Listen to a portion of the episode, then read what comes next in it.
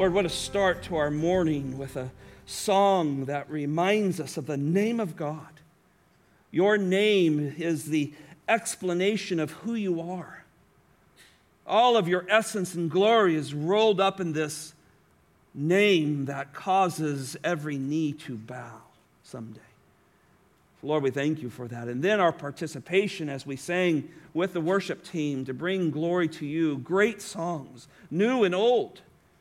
Lord, what a great morning we've had. And we thank you that now we can turn to your word. Lord, as we wrestle through a very difficult passage in 1 Corinthians 7, Lord, cause us to love your word more than our experiences.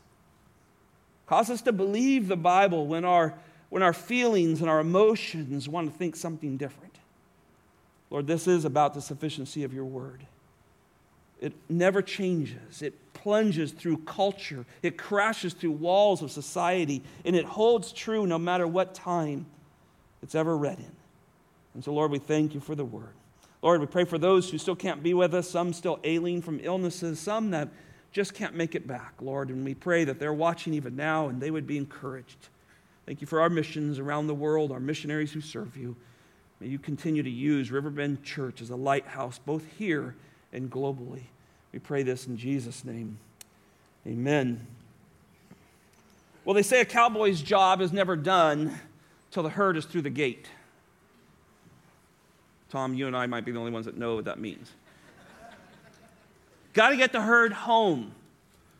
That's when you know your work is done. You've brought the herd in and the gate is closed. Gina and I had the opportunity to have a ranch for many years. We did not have a large cattle, a lot of cattle that we owned personally, but we managed a lot of cattle, thousands of cows for other people. And it was a great time for me to learn spiritual significance uh, of pasturing while on the back of a horse, learning to shepherd somebody else's belongings. That's what we do today as elders and pastors. We shepherd somebody else's flock. We give him the glory. But we know the goal is to get him through the gate, get you home, get you back with the Lord, back where he wants you to be, walking with him and then finishing in eternity with him. Along the way, on the ranching world, there's a lot of rustlers out there, still a massive industry of rustling. It's theft, it's terrible, happens all the time. We had cattle shot and stolen throughout our years of ranching, but there are many spiritual rustlers out there as well. And certainly we think of a false teacher would be one of those trying to sift off people from the flock and take them somewhere else. But there is another aspect of spiritual wrestling that comes from the desires of the flesh. Somebody gets an idea that they think they can be more holy than others, and they often try to perpetuate that thought, that, that false desire onto others. And that's what we have going on in the church of Corinth. See, wrestling, spiritual wrestling, often comes in the form of pride and spiritual superiority. And that's the issue. There's this ascetic group that has risen within Corinth, and they think that they have achieved some spiritual high other than others. And they are trying to sort off people from the herd so that they'll follow them. Well, Paul's goal is clear. He wants to concentrate the flock's minds and hearts on Jesus Christ. He wants them to hold to the Word of God, to hold to a Savior, no matter what their circumstances are. And there are many. As we look at 1 Corinthians 7, you see many circumstances. One after another, Paul has been picking these off, trying to help those particular people in those particular situations not look to their own spirituality, but to look to Christ and fulfill their role. I think Paul's slogan to live as Christ, to die as gain, is seen throughout all of his epistles, isn't it? To live as Christ just think about that phrase for just a moment. Does that define you? Does that define your marriage or your singleness? To live is Christ. Hmm, that's pretty powerful, isn't it?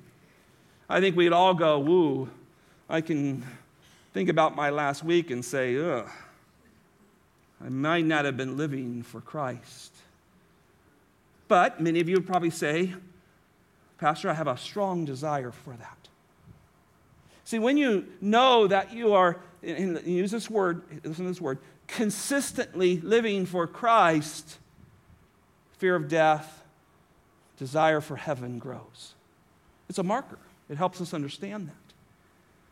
Well, like our life, Paul was battling a church that was robbing that, trying to rob that desire to live for Christ. And it was coming from great adversaries. And they were seeking to defeat him. They were rejecting his counsel, and they were causing others to stumble along the way. And we know that Christians stumble in our walk from time to time, and particularly when it comes to relationships. Marriage is hard. Talk about dying to self and living for Christ. This is where it often gets exposed, doesn't it? Singleness is no piece of cake either. It's difficult in a world like ours, difficult in a world like Corinth. And so Paul is, is with great precision throughout this text showing the will of God that both singles and married people follow Christ, even in the face of opposition, even in the face of the naysayers. He wants them to follow Christ. So, pastors, we face very similar opposition today, like Paul did. We battle with experience over truth. Many counseling appointments are, are the, the beginning stages are wrestling against an experience over the sufficiency of scriptures. Well, you don't know. Well, I, I just can't imagine that truth being, being really, really what we're supposed to be living. So we battle that, trying to help God's flock fight their their own thoughts of Scripture and what God says in order to find the joy of obedience. When we cowboyed, there would always, I worked on many ranches. And each ranch would have a set of corrals, and, and there you would bring cattle in and you would work them and, and give them shots and doctor them and all the things that kind of go with cattle and ship them as well. Well, cattle know they don't like those corrals. And, and, and what's interesting is, I, and I thought about this illustration as I was thinking about Corinth, is as you're going towards those corrals, that, that ranch built those corrals where it's easy, it flows right in, and the cattle run in, or they made it very difficult. And all it takes, and, and as I thought about Corinth, all it takes is one cow, a couple of lead cows to turn the whole herd. See, that's what Paul's against. There's a few that are trying to lead this group away, and Paul is trying to reach them and teach them that God has a better way to know Him and to walk with Him. And so he's given such great instructions. Let me blow through just real quickly a review of what we've learned so that we can understand this next group that he wants to deal with. First, the Apostle Paul is responding to this statement that they gave in chapter uh, 7, verse 1 it is good for a man not to touch a woman. We realize this was an ascetic group. They're trying to drive people away from any part of intimacy, right? They're teaching that they could be more spiritually superior if they're not involved in any sexual involvement, whether married or single. You can catch this um, agnostic flavor that was in their instruction as they pursued this higher spiritual ground.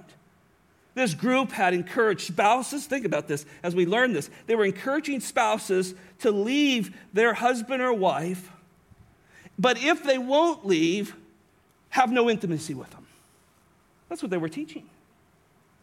And so the, the spouse, Paul says in chapter 7, verse 2 through 4, should never neglect each other physically except for a time of prayer. They should be giving themselves wholly to it, giving the authority of their own bodies over to the spouse. There's this beautiful instruction on unity and oneness that protects from Satan's attack on a marriage. Paul does that through verses 2, 3, 4, and 5. In 6 and 7, Paul could not help but wish that all people were like him. He, he had now been made single. He had received this gift of freedom from from strong desires for, for intimacy, and he could serve the Lord with his whole being. And he enjoyed that, but yet, even in that, Paul knew that each person receives a gift from God this singleness, this freedom from that intimacy or those strong desires, or he's given the marriage. And he makes that clear. In verses 8 and 9, Paul then challenges those who are single, divorced, separated, widowed, or a widower to live holy lives, not to participate in the immorality that was known there in Corinth. And what a challenge that is. Today we see everything targeted towards our singles to live immorally. And if you have a problem, we have a drug to fix it. But Paul said, no, no. Live godly lives. Paul understood that not everybody was given the freedom of this, these desires. And so marriage was there. It was, it was, it's given as an exception to go be married and not fall into sin like the rest of the world around them. Then Paul turns to another group, the married, in verses 10 and 11 there, and he challenges them through the words of the Lord Jesus Christ, who echoed the words of God in the garden, to remain married and glorify God in their marriage. He reminded them that leaving their spouses for, for some kind of higher superiority was nothing but a godless pursuit just opposite of what was being told them. Paul gives clear instruction that reminds the reader that God, God hates divorce. He hates divorce and he hates all the consequences that come with it. So, in essence, Paul was teaching that each person should remain as they are, not strive from some spiritual superiority by, by pursuing celibacy. That was not the way to gain a greater knowledge and greater spiritual life. So, Paul has spoken to many different groups here. He's spoken to the married, to the singles, to the divorced, the separated, the widowed, the widower. But there's still another group he wants to challenge.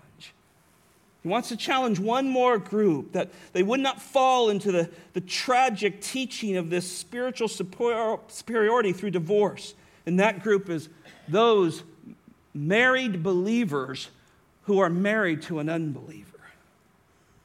No, the text doesn't reveal it. I think Paul understood this. My personal belief is that Paul was married at one time.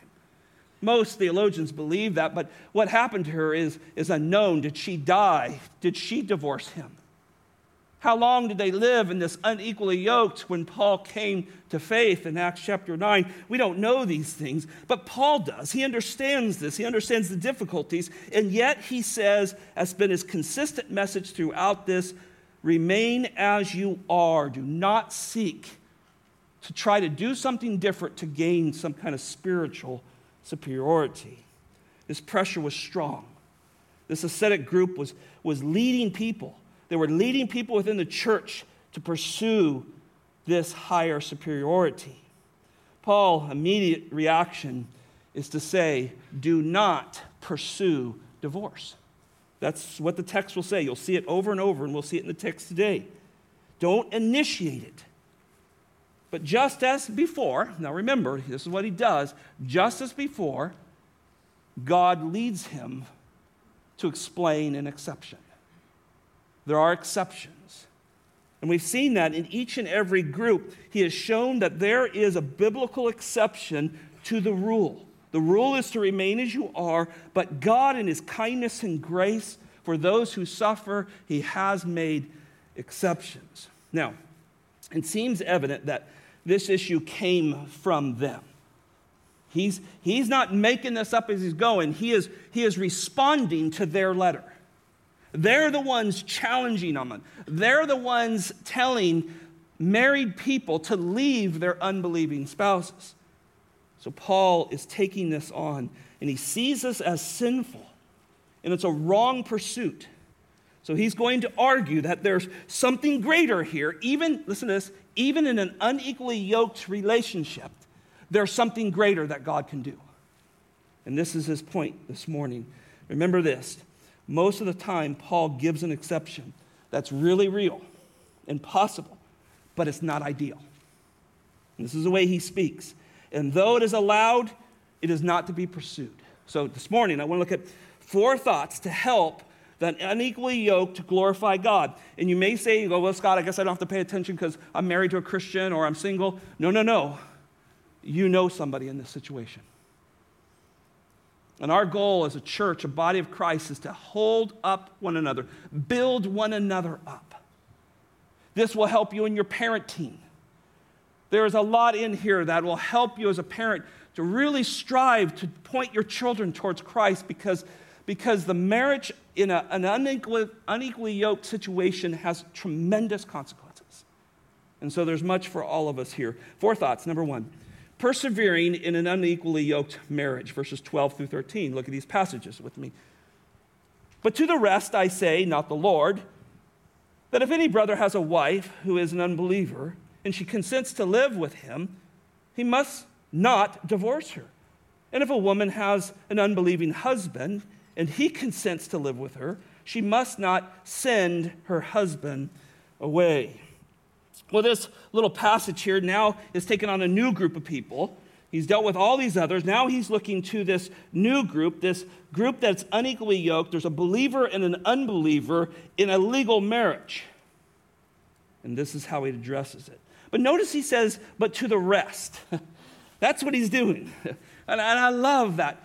Paul has taken on every aspect that could be found within the church widowed, widower, divorced, separated, married, single. He's taken them all on because he wants each and every person in the church know how to conduct themselves in a pleasing way to God. But notice this, he says, but to the rest I say, not the Lord. Now, here's an abused passage. Uh, there's been many people that say, well, I guess I don't have to listen. This is just Paul coming up with something. Oh, that could not be farther from the truth. See, in no way does this mean that Christ's instructions are insufficient. That would be a very false thinking. Or that because Christ didn't deal with this particular subject, that is not important. And Paul's just out there rambling on his own. Oh, no, not at all. See, God has led Paul to deal with aspects of marriage that Jesus did not touch on. Now, that happens a lot. When you start to think about the scriptures and you think about marriage and other things, the, the apostles dealt with all kinds of things that Jesus did not talk about. The Apostle Paul gives the greatest description of marriage in Ephesians 5 as a picture of Christ in the church. Jesus did not bring that up. So you see, what we're after is the sufficiency of God's word. We don't, well, let me say this very carefully because I could get a letter on this one. Red letter Bibles sometimes make people think that Jesus' words are greater than the rest of the scriptures, and Jesus would never, never teach that. All of the scriptures are sufficient.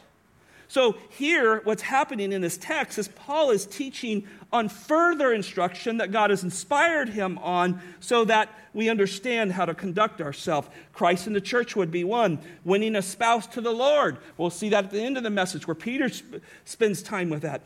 Uh, glorifying God in your marriage is all through the Bible.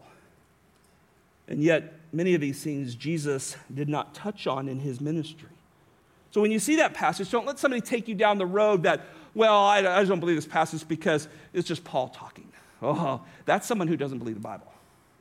But we, we believe the Bible, we believe all of it. So hold to that. Now, doubtlessly, Paul was responding to this ascetic group, right? And he's, he seems to be encouraging believers to stay with their unbelieving spouses while they're doing just the opposite. And what he's doing is he's leaving no stone unturned in this passage. He wants to deal with everybody. So in verses 12 through 16, you'll notice a very val- balanced approach to husbands and wives. He gives equal time to each spouse. And it's a clear teaching here that believers are not to initiate divorce. Now, I know that's costly.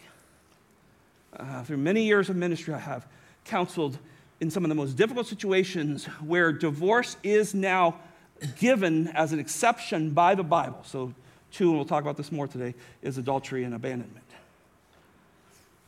But I've often taken them to this passage. Hang in there.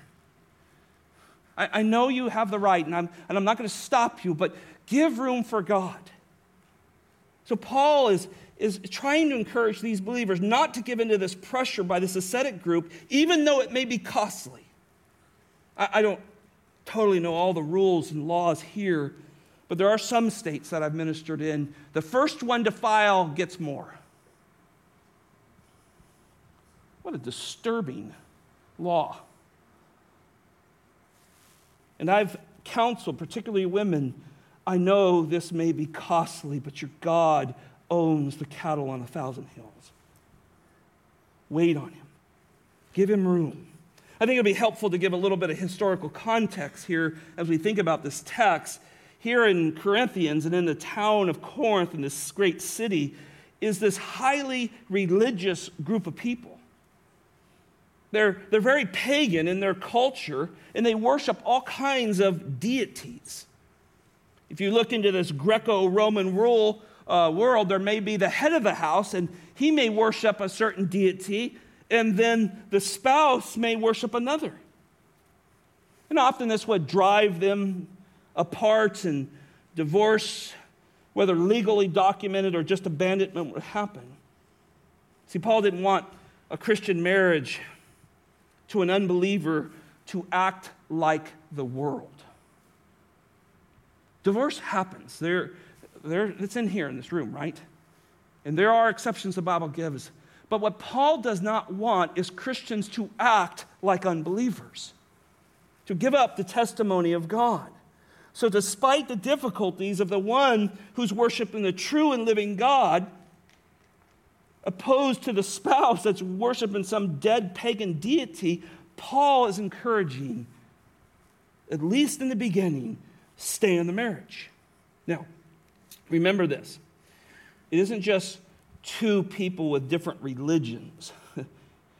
That's Corinth, right? There's gross immoralities in their religions.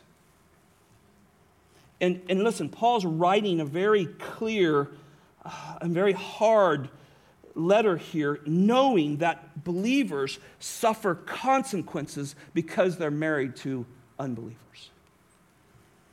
Everything from diseases to financial problems to parenting. It, it's, it, the list goes on, doesn't it? And so Paul is not, not aware of that, right? He knows that. Doubtless he was married even into a Pharisee family. He understood what it was to be unequally yoked, and yet he's reminding them hang in there.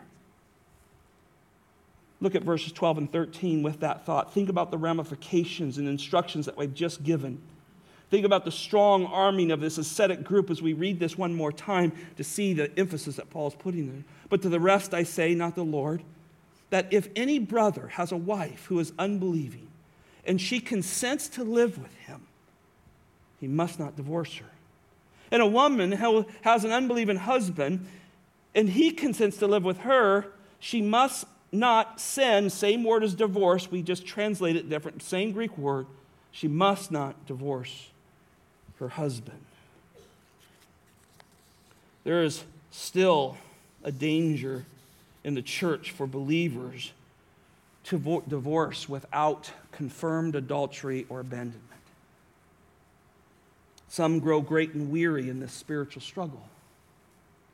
Some of them go through things that those of us that have marriages are maybe a little more consistent walk with the Lord, we don't always understand. But Paul here Paul is saying, stay in it till God releases you. Second thought, verse 14 the grace of God on display in an unequally yoked marriage. The grace of God on display in unequally yoked marriage. Look at verse 14. For the unbelieving husband is sanctified through his wife, and the unbelieving wife is sanctified through her hus- believing husband. For otherwise, your children are unclean but now they are holy. Well, to give balance to his charge, Paul reverses the order. Notice that he reverses it here in verse 14. He's showing first the effects of a believing wife to an unbelieving husband, and then he reverses it, right? But there's a couple of difficult words in this passage that we've got to figure out, right? One is this word uh, hagiadzo, sanctified, And then a very similar word, similar root word, hagios, which is the word holy. We've got to do work and try to figure this out because this is important to understand what Paul's talking about. Now, Paul's used both these words in chapter 1, verse 30, and he's used it in, in chapter 6, verse 11. But here they were really set to a, to a salvific uh, setting, right? So, whatever they mean in this passage, we, we have to think about our theology here and our doctrine of soteriology. It cannot carry the same force as those other passages. Paul uses the word hagiadzo to teach of our salvation, that God set us apart for salvation. But is that what he's teaching it here? The answer is no, because there's no way that somebody else can save someone else other than the Lord Jesus Christ. So our soteriology tells us that that's not what Paul's saying. He is not saying that a Christian wife or a Christian husband, because they're a Christian, the other people get in. That would go against Scripture, wouldn't it? Scripture interprets Scripture. So we know it's not that. So it's important to try to figure this out, right? And Paul would say that was just nonsense to believe that because verse 16 says, Oh, do you not know a wife, or oh, do you not know a husband, whether you will save your wife or husband? So the, the whole goal is salvation while you wait on the Lord. So he wouldn't be talking out of one side of his mouth and then another. Now, most likely what's happening here is this ascetic group in Corinth was teaching that believers would be defiled unclean because they're married to an unsaved person. That's what's going on here. And they should divorce so that you're not defiled and you will be clean and you'll have this higher spiritual superiority because you're not married to this pagan. Well, Paul shows just the opposite here. In fact, he shows that both children and the unbelieving spouse were sanctified through this believing wife and husband. Now, certainly, being married to an unbeliever or unequally yoked, we might say, is difficult, it's frustrating. Um, doubtlessly, at times, it's very discouraging. But Paul clearly teaches here it's not defiling. And for those in this room or they're listening online, I want you to know if you are in a situation where you're unequally yoked, you are a believer and your spouse is not, you are not defiled. Paul wants that record set straight. So obviously, sanctification does not refer to salvation in this text, but it refers to being set apart. That's the main idea of the root word that we get hagiadzo and hagios from this idea of holiness. It's used of, of place, uh, furniture in the tabernacle that's set apart for the holy use of God. We, there's, a, there's a wide range of use of this word. But it has this basic interpretation here God sanctifies, God sets applied. And so the term sanctification is applied to the marriage and family, not the positional stance of a person. Does that make sense? So God has, because of that believing spouse, has set them aside, and, and I'll, I'll explain this in a moment, but it is not saying He has positionally saved them. That would make salvation by works, particularly through someone else. Now, I truly believe that this is just the kindness of God. And, it, and it's to give hope. It's give hope to those who are in difficult situations. I believe it's God reminding the believing spouse that because he saved them, that their home, their family now has a special blessing on it. Now has, has been set apart for his glory because they're in it. And although the home and family is not Christian in the fullest sense. I think what Paul is teaching us here is the home has the blessing of God on it because one of his children is in it. Now, even though in this time here and even now there's difficult circumstances that an unbeliever can create in a home, right? unbeliever can create difficult things in a home. Some of you know this better than others. God still sets that home apart because one of his own who is indwelt by his spirit is in that home.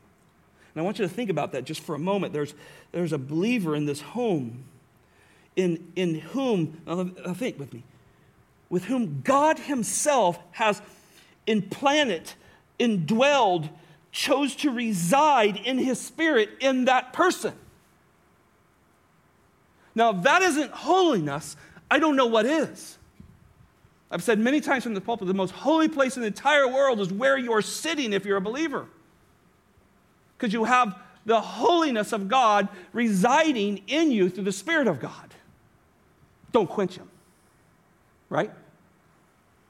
And, and, and so here now, this husband, this wife who is in this difficult position can find hope and he can find the kindness of God to press on because this powerful presence of God is indwelling him or her and is often the tool that God uses to save that person.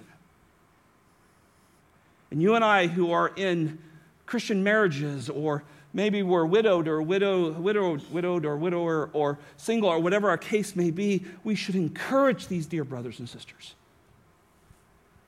God can do great things. Now, by no means, if you're single, you should pursue an unbeliever. I've had people say, well, look, God just powers people because they'll, they'll make people holy around them. Uh, that is absolutely sinful and completely against God's will. Go listen to the testimony of some dear brother or sister who's married to an, uh, an unbeliever and let them tell you how difficult life is. And I promise you, they will lead you away from that. However, sometimes believers find themselves in this situation for various reasons. Maybe they were unsaved when they got married and one of the spouses got saved. Maybe they were disobedient and married an unsaved person. And maybe they thought their spouse was saved, but as marriage went on, they began to realize that was a lie. So there's many reasons why we find people in this difficult situation, and Paul understands that. And so he's wanting to help them.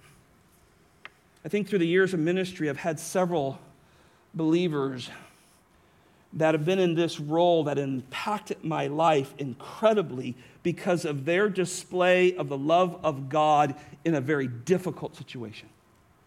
Their names come on my heart and mind often when I go to counsel someone else. Because God let me witness men and women who stayed in an unequally yoked marriage with tremendous heartache and hurt, and, and just thinking about eternity alone is difficult. Some of you know this. And yet they acted godly throughout it. And this is what the Lord's doing. He's, he's encouraging them. But the fact that God blesses others for the sake of believers is nothing new. He does this, right? God does this. Uh, just start the beginning of your Bible, right? Genesis chapter 6. There's this Noah. He's very righteous. He comes on the one way door into the ark and he brings a wife and three sons and the daughter in laws. Nothing said about them. In fact, it doesn't take long when the flood's over, old Ham, the father of the Canaanites, we start to see what his heart's really like. So God often does this. Trees of Mamre, Genesis 18, pre incarnate Christ shows up, begins to tell um, Abraham, Look, I'm going to go destroy Sodom and Gomorrah. He already sends the two angels, they're already gone. And Moses and, and the pre incarnate Christ begin to have this conversation, right? He says, If there's 50, will you save the town if there's 50? Goes, if there's 50 people there, I'll save it. And you know that story, right? He works down to 40 and 30, and he's actually, towards the end, he's going, okay, God, don't be mad. I'm going for 20. and eventually gets down to 10, and, and there the, the Lord just says, okay, if there's 10. And then you follow the story. And the angels will go there, and Lot's begging his son in laws and, and daughters to come with them. He knows that the grace of God given through him, this message that he has, will free them from certain destruction. And they don't follow. Two daughters do. And they become, through terrible sinfulness, they become the nation of Moab that is a thorn in the flesh of Israel throughout their existence. See, God often takes believers and cares for and protects unbelievers because the blessing that falls on them. It is not salvific, it is God's blessing. One of my favorite baptisms that happened right here was of a man who was married for many years to his wife, who is still married and still in this church, who rejected Jesus Christ. But she kept praying. And she kept being a godly influence. And God saved him. It's one of my top 10 baptismal testimonies. I always think about it. It brings such joy to my heart because she remained faithful to an unsaved man. And God saved him. And now, both of them are vital parts of this ministry. See, these verses teach us that God looks on the family as a unit. Even though there may be some spiritual division within them, He sees the family as a unit, and God sees the believer in the family, and He sees the entire whole, the household and, and how grace comes to that household, not for salvation, but for protection and blessing and biblical instruction through this love and grace that this believer has. Well, if you're in this situation or you know someone in this situation, encourage them. God loves to save, doesn't He? And He often uses difficult situations to bring people to Christ. But look at the end of verse 14. It says this, and we've got to deal with this too. For otherwise, your children are unclean. And then this phrase, but now they are holy. Well, remember, there's this constant thread of an ascetic group that's teaching defilement. And they're pushing to separate from these sinful people, and they're claiming to the Corinth Christians that you're unequally yoked, and so your children are defiled. That's what's going on here. But again, Paul will have none of this. And this is why he keeps saying, stay as you are throughout this instruction. And Paul's giving hope to these Christian parents, right? To their, that their children are not defiled, they're not unclean. How terrible is that? I, am involved with several families where there's an unequally yoked relationship there. Can you imagine going to them and saying, Oh, your kids are unholy? They're defiled. This is what was going on in the order to become more superior than others. Paul's not going to have none of that. And again, this isn't assurance of salvation. That's unfortunately, there, there's some aspects of covenant theology that go too far with us, and this is their verse, right? They say, well, if you're born into to a Christian, then you're a Christian, and you know, that's it which again teaches works and the works of the parents and so forth. So, so that's not what I don't, he's not talking about that. I think this is a promise to protect Satan, um, protect this child and this family from Satan's schemes and his sinful harm that he would bring. And it's a reminder that they will receive spiritual blessing because of that believer. Many times I've counseled a believer in this situation and said, Stay in it. You bring protection to this family because you're there and where you are, the Spirit of God is. Stay in it. Hang on. Let us, let us love on you and counsel you and care for you. Let us surround you with prayer and, and, and help you grow. But it's holy because God has placed His Spirit in there. And so, this presence of this believing parent, because of that, the children are called holy. Meaning, listen, meaning God uniquely sets them apart and protects them through this believing spouse.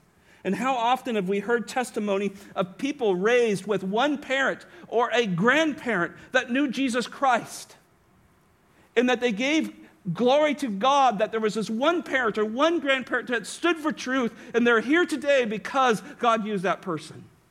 Let me give you a great analogy Timothy. the one who takes the torch from Paul is there because there's a believing mom and a grandma that instill truth in him.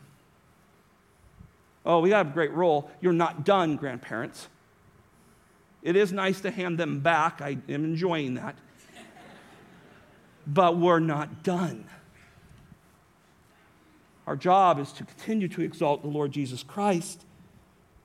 So we must not miss the importance of a worshipful life of a believing spouse. I know I, I, can think of some that my, Scott, I, I come to church, I read my Bible, but it seems to have no effect. You can't see the future.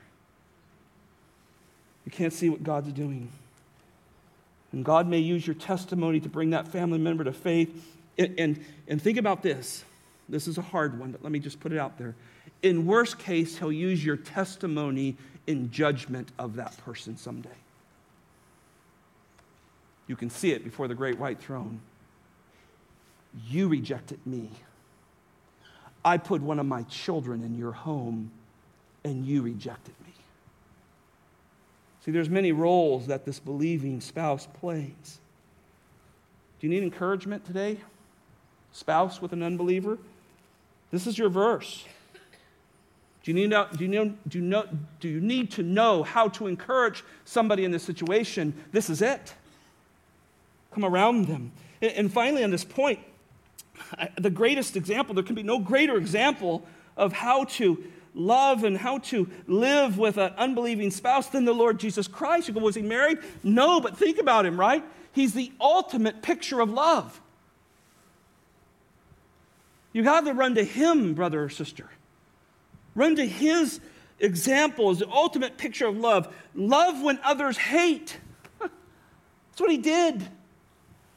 He loved the brokenhearted. He loved the disabled. He loved the weak.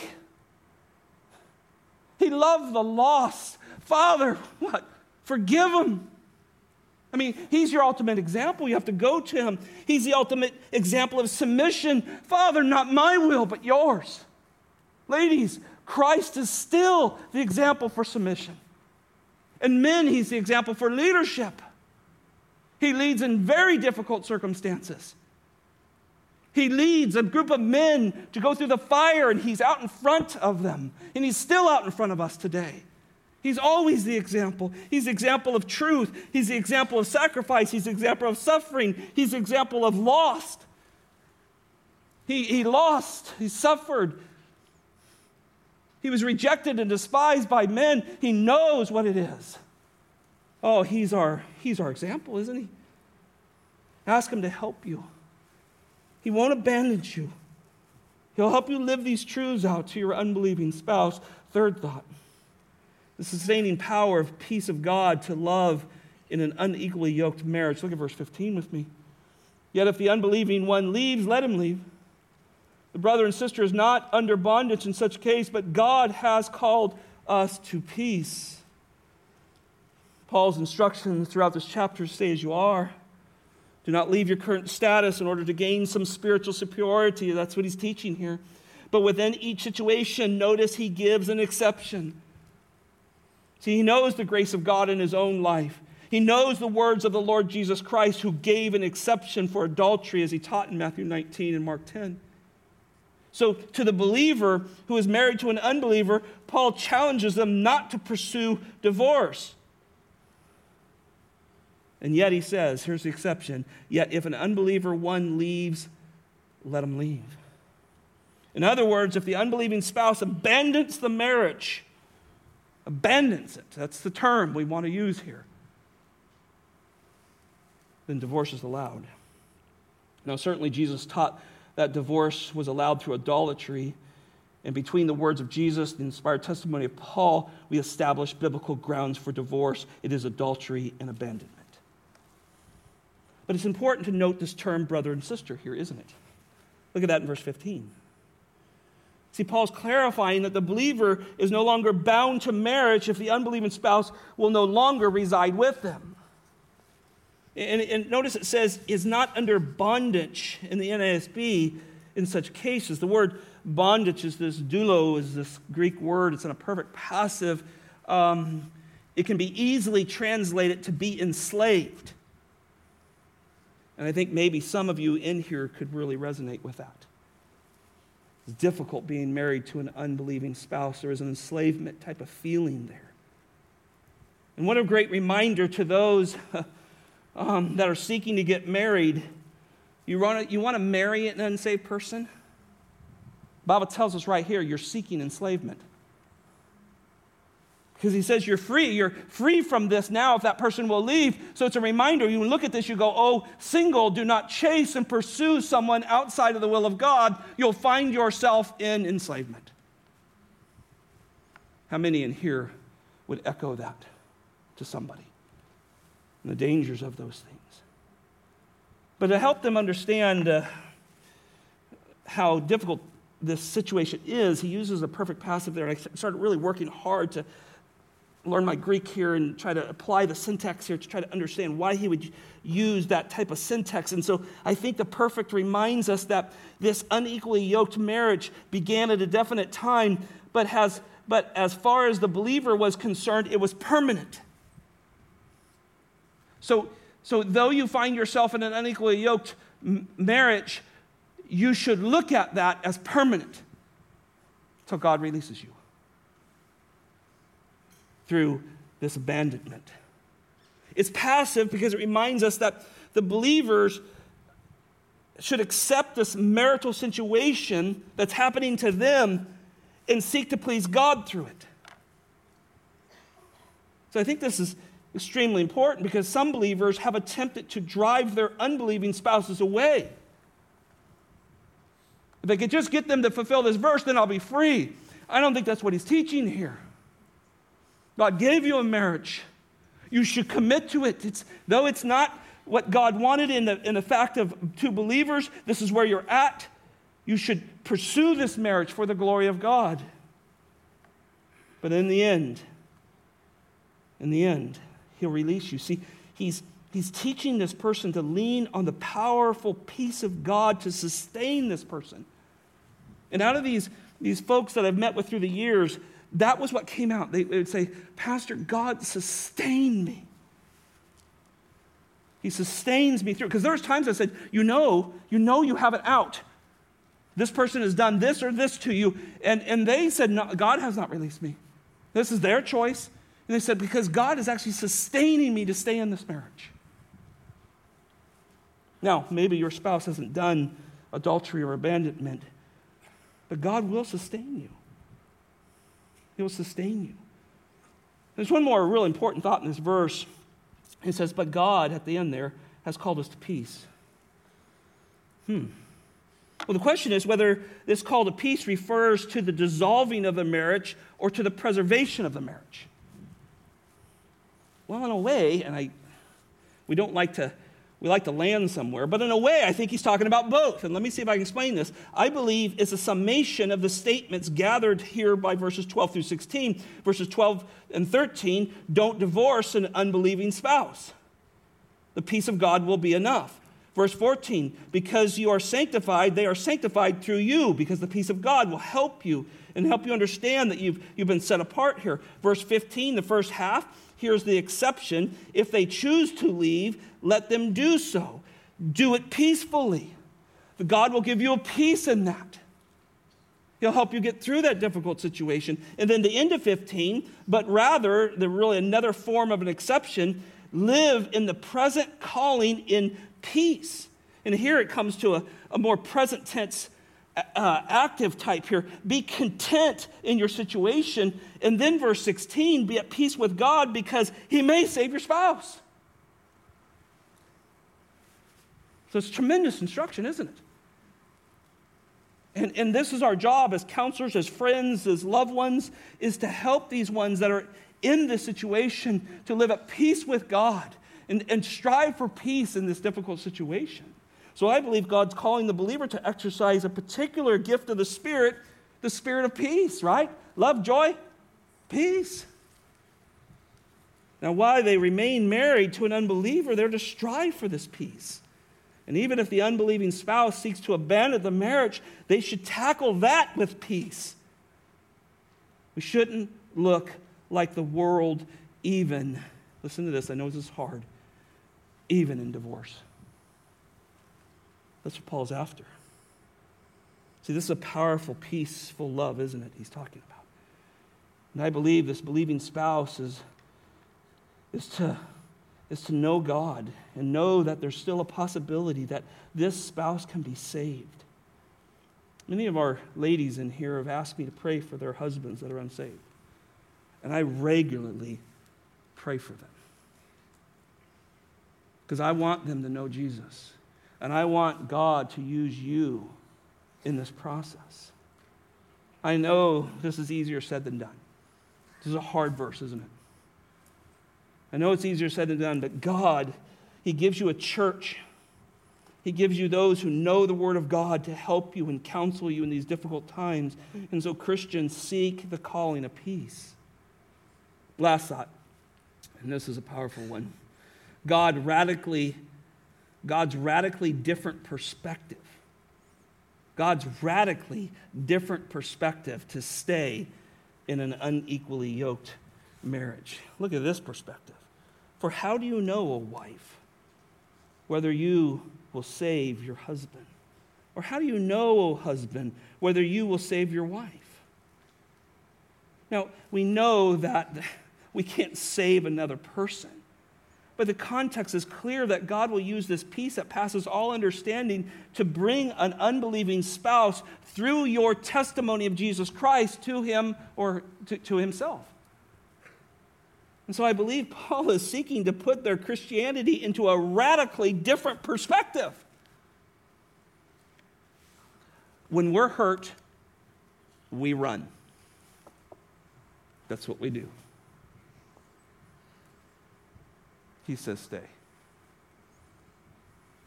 It's going to take everything that God can give you to do this. See, it's radical, isn't it? You don't know. And so Paul is encouraging the believer not to seek change based on their own needs because their relationship with God is greater than their marital status, isn't it? You have the Spirit of God living within you. And so the apostle is giving no promises that the marriage will be saved, the other person will be saved, but yet he is telling them to pursue this peace in, in, in case in the fact because Paul isn't omniscient, but there might be a possibility that he's going to save that loved one. And so give room for God. I want to close with just one passage and then we're going to sing a song and close. But go to 1 Peter chapter 3. I can't think of a better passage to end on. And this has encouragement for all of us in it, but boy, does it really uh, hit this vein that Paul is teaching on. 1 Peter chapter 3, verse 1 through 7. I've got to hurry, so. Peter starts this passage out and says, in the same way, and that's really important because Christ was the greatest example of how to suffer at the hands of unbelievers. In verses 21 through 25 in the preceding text, teach you the greatest example how to suffer. When reviled, he did not revile in return. When he was threatened, listen what he did. He didn't threaten, he kept entrusting himself to the one who judges righteously. So he says, You wives, in the same way. Isn't this interesting? Be submissive. Word the world does not like. Be submissive to your own husbands Look at this. So that even if any of them are disobedient to the word, now that could mean they're not saved to just living godlessly. And, and I think in the context, as we look at 1 Corinthians 7, let's just say that this is, many, many people believe that this is talking about an unbelieving husband. I, I think it's wider than that. But, but say it is this. Look what it says that they may be won without a word by the behavior of their wives peace wins. Love, the love of God wins, not just love wins. Terrible slogan running around there. The love of God wins. And notice how it's done. As I observe your chaste and respectful behavior, be careful with those words. That's just godly behavior from a female Christian. She dresses and thinks for her Savior not for society. Your adornment must not be merely external, braiding of hair, wearing of gold jewelry, or putting on dresses. That's all shallow, it's not spiritual. Yet he's not, he's not forbidding it here. There's okay, gals, you can get your hair done. I think that's good. But then look at verse 4 here. But let it be the hidden person of the heart which is imperishable. Clothes and hairdos and all that stuff's going to go away. But there's a quality of gentleness and quiet spirit which is precious in the sight of God. That's a statement never said of anybody else but a wife. It's an amazing statement. Godly, peaceful, loving, an unbeliever is, pres- is, is precious to Almighty God. And then to put some context to this, look at verse 5. For in this way, in former times, holy women also who hoped, there's a key word. I have it marked in my Bible and it says key word. I'm reading it. Who hoped in God used to adorn themselves, being submissive to their own husbands. And then he uses a particular situation that is jaw dropping. Just as Sarah obeyed Abraham, calling him Lord, and you have become her children if you do what is right without being frightened by fear. Let's go back to Genesis. Look, Sarah, you're a beautiful woman. They're going to kill me when they see you to get you. So here's what we're going to do you're going to be my sister, and we're going to lie so my hide doesn't get hung. And by the way, you're going to end up in harems, not once, but twice. This is full out sex slavery and abuse at its highest rate. And I do not condone any of this. Do not say I'm here going, oh, go, wives go into some abusive thing. If you're being abused, we want to know about it. We want to come help you. We do not want this to happen. But I'm just telling you what the Bible says here. This woman, Sarah, who we remember laughing at the words of the pre incarnate Christ that she's going to have a child, of giving her handmaiden to Abram so that they can have a child in some weird sadistic way right? That's how we remember, not God. Because God forgives and removes. And he remembers this woman as a godly woman who got put into an awful situation, and she put her what? Hope in God. And God sustained her. And I'd love to give Abraham one of these for doing that to her. But God wanted to use her, and she's now in the hall of faith. Hebrews 11, you'll find her there by faith, by faith. She's a godly woman because her hope was in God, not in herself. And notice this last phrase she didn't live by fear. Fear is a detriment to your walk with Jesus. We've watched fear rack this world these last couple of years not believers. We have an awe and reverential fear of our God Almighty. And we don't let that fear dictate our decision to what? Obey Him. Husbands, you thought you got off the hook. Look at verse 7. Husbands, in the same way, in the same way, you need to learn what it means to suffer for the glory of God. Live with your wife in an understanding way. And that might be struggles she has, and that might be that she's not saved. Says it's someone weaker, and she's weaker because she has put herself, because she loves God, in submission to you, and you don't dare take advantage of that in a sinful way. Because the end of verse says God's not going to listen to you. And men, if there's any great fear that we would ever have, is that Almighty God and Savior would not hear us. And if you're not scared about that, you're not in the faith. That's how serious that is. And there's an equality to us. We're equal yet different because we have different roles, but we're equal because we're all joint heirs of the grace of life. See this, and this is, this is what this, I think Peter is taking this, what Paul is teaching in 1 Corinthians 7, and he's taking it to a very real, very right in your face type of illustration. Hmm. Father, these are not easy passages, especially in our society today, especially not in Corinth. Man was willfully arrogant of his sexuality in Corinth, and man is willfully arrogant of their sexuality today. Pride and self dominates every, every relationship, and the end is just destruction. But not for the Christian, Lord. You have a different plan. You want the Christian, the Christian husband, the Christian wife, despite their situation, you desire them, and have equipped them, and have given them the Spirit and the Word of God so they can live godly lives in this present world. So, Lord, finally, I pray for those that this chapter might have really targeted this morning. Oh, strengthen them. Cause them to be godly examples for us all to witness and to give you glory. And Father, we pray, like the text reminds us of verse 16, that you would save through that spouse, this erring, this unsaved spouse. Lord, protect their family.